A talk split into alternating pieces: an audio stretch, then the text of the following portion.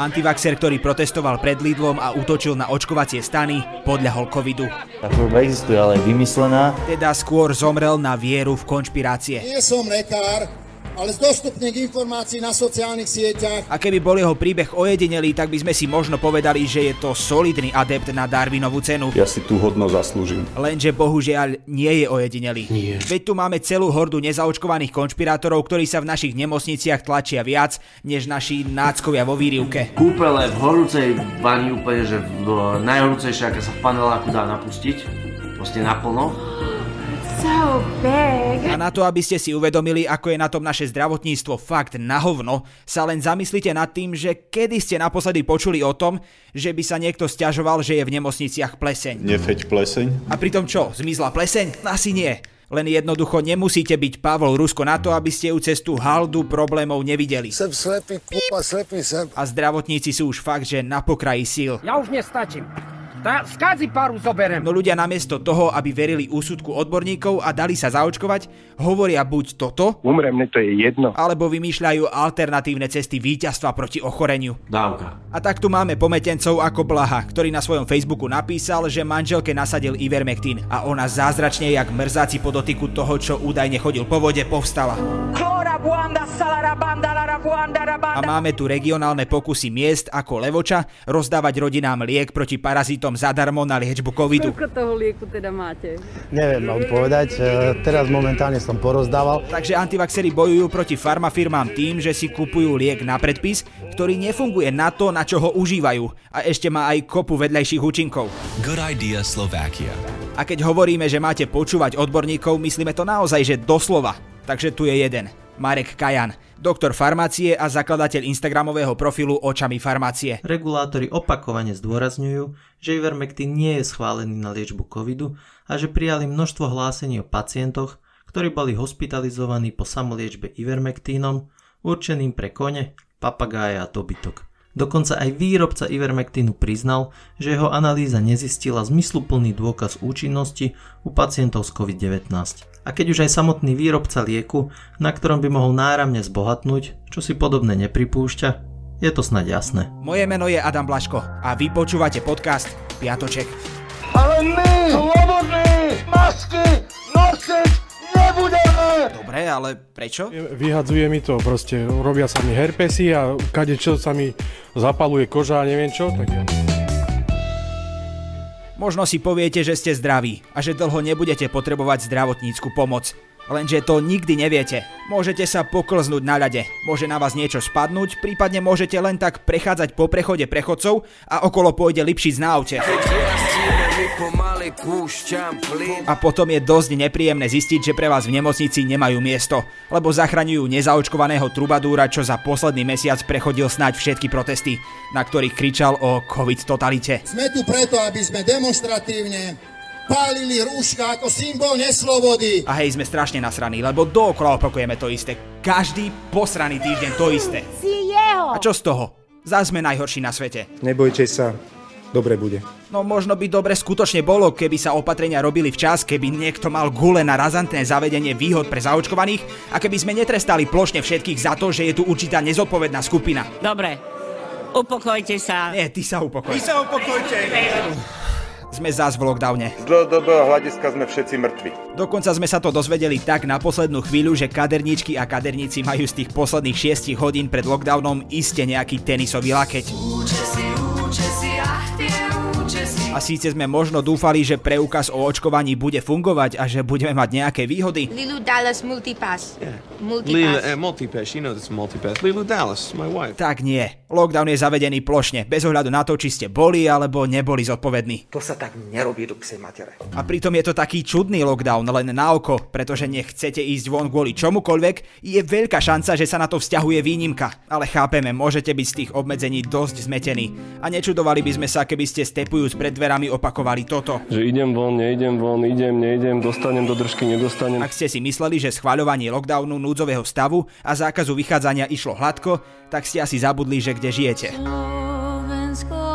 Najprv narazila koalícia pri rokovaní na, na koalíciu. Začnime tým, že Veronika Remišová ešte počas rokovania novinárom povedala, že ona nové opatrenia určite neschváli. Že vraj preto, lebo nechce obmedzovať slušných a zaočkovaných ľudí. Každý reagoval na výsledok rôzne, ale ja si myslím, že je dobré, že túto diskusiu máme uzatvorenú a že ju máme za sebou.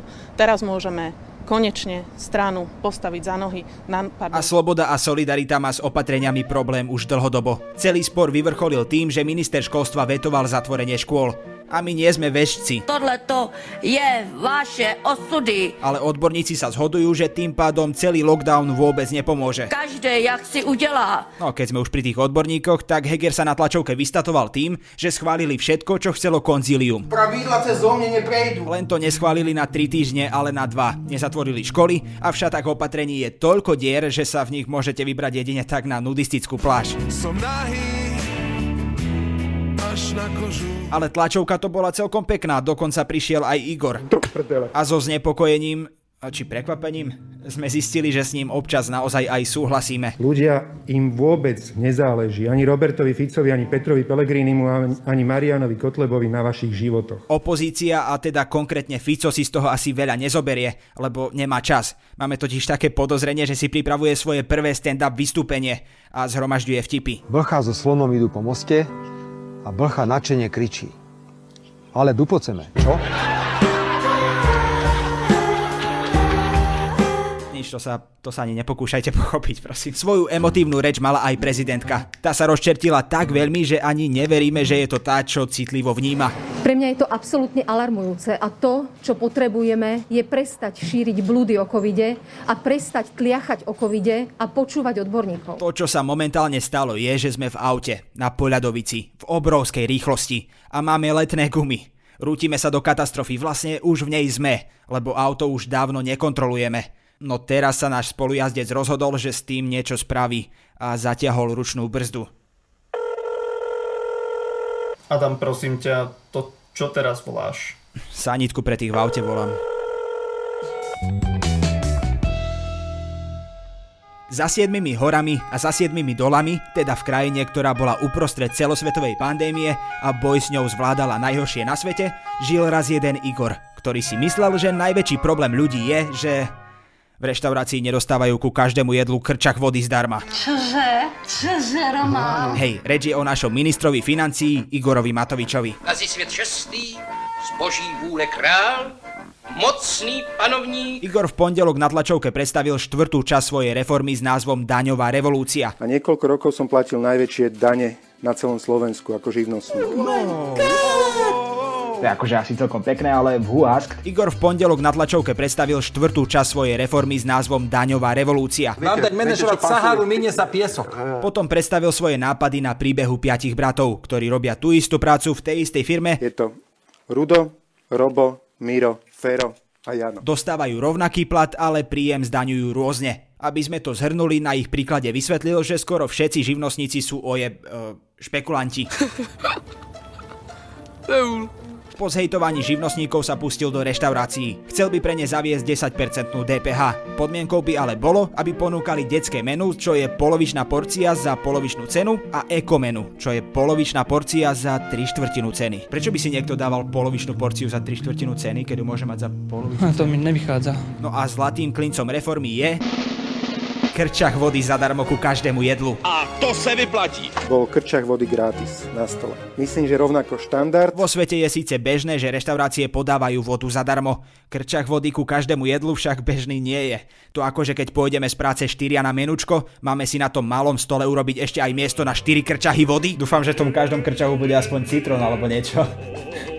Či čo, Citrón už nie je v reforme? Ani nie. Ty vole. Vyzerá to, že u Matovičovcov sa asi naozaj o financie starala Paulinka a asi by mala byť ministerkou radšej ona. A možno aj naozaj je, lebo veď Igor ani nevie, čo je ministrom. Myslím, že je nevyhnutné, aby som z pozície ministra vnútra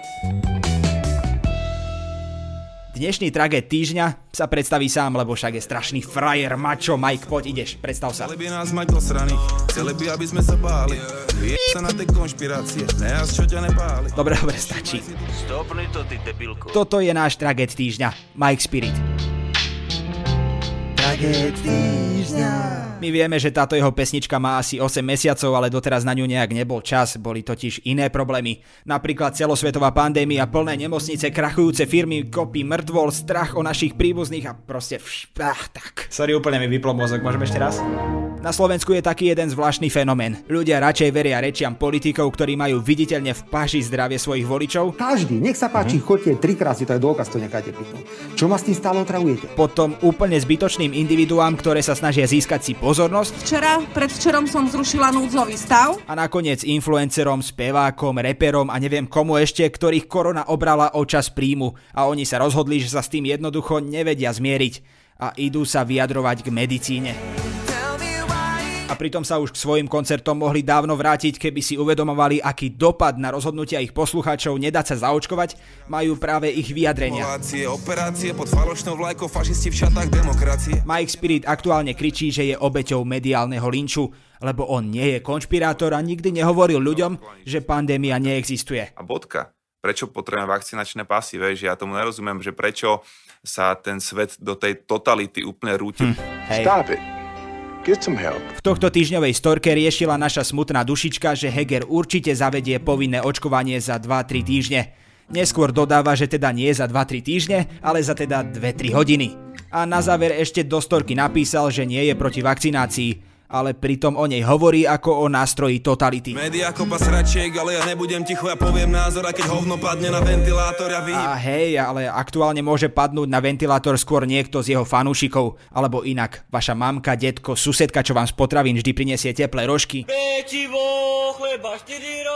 Mike Spirit je tragédom preto, že neustále konšpiruje. No keď o ňom napíšu médiá a vyvracajú jeho hlúposti, začne hovoriť o mediálnej šikane. Celej tejto téme sa tento týždeň venoval na Instagrame aj bojovník proti hoaxom a konšpiráciám z denníka N, Vlado Šnídl. Preto sme sa ho opýtali, či naozaj Majka Spirita niekto šikanuje. Michal Dušička eh, alias Mike Spirit eh, patrí k tým influencerom, ktorí usúdili, že sú dostatočne kvalifikovaní na to, aby mohli analyzovať aj pandémiu covidu a zdieľal svojim fanúšikom memečko, ktoré hovorilo o tom, že nám tu vírus mutuje do akejsi totalitnej diktatúry, na čo sa ozvala moja maličkosť. Navrhol som pánovi Dušičkovi, že ak je borec, ak je borec, tak nech teda zazdiela aj príbeh niektorého z lekárov z covidových nemocníc, ktoré tam aktuálne e, padajú na ústa v súvislosti s tou akože mutujúcou diktatúrou, aby si vlastne tí fanúšikovia mohli vytvoriť názor aj z trošku komplexnejších informácií. Pán Spirit toto odmietol, obvinil ma, že proti nemu hecujem ľudí a naopak vyzval denník N, aby zvážil, či ma chce ďalej zamestnávať. Denník N sa k tomu zatiaľ nevyjadril a týmto snad na teraz končí.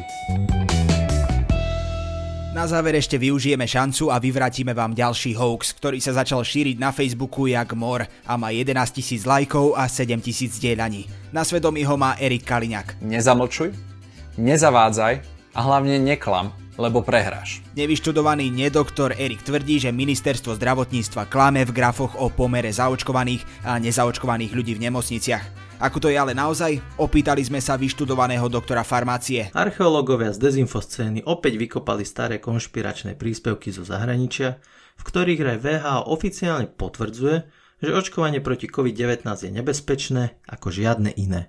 Prostredníctvom stránky Wiki Access sa k dátam vie dostať ktokoľvek. Samotná stránka varuje, že údaje nemožno použiť na odôvodnenie akejkoľvek súvislosti medzi vedľajším účinkom a konkrétnym liekom, a tiež ich nemožno použiť na porovnanie bezpečnostných profilov rôznych vakcín. Lenže práve to konšpiračná scéna urobila. Tak a to je na dnes všetko. Na podcaste okrem mňa spolupracovali aj Kristýna Janščová, Kristýna Ďuríková a Viktor Hlavatovič. Nezabudnite, že na www.piatocek.com nájdete našu anketu Tragéd roka. A ak ste ešte nepočuli našu predstavovačku nominácií, ktorú sme vydali včera, tak si prosím scrollnite vaše streamovacie apky. Zvyšné veci o nás nájdete na našom Instagrame, Discorde a Patreone. Držte sa, ostaňte prosím obozretní a zdraví. A hej, dodržiavajte lockdown. Boskávame vás všade.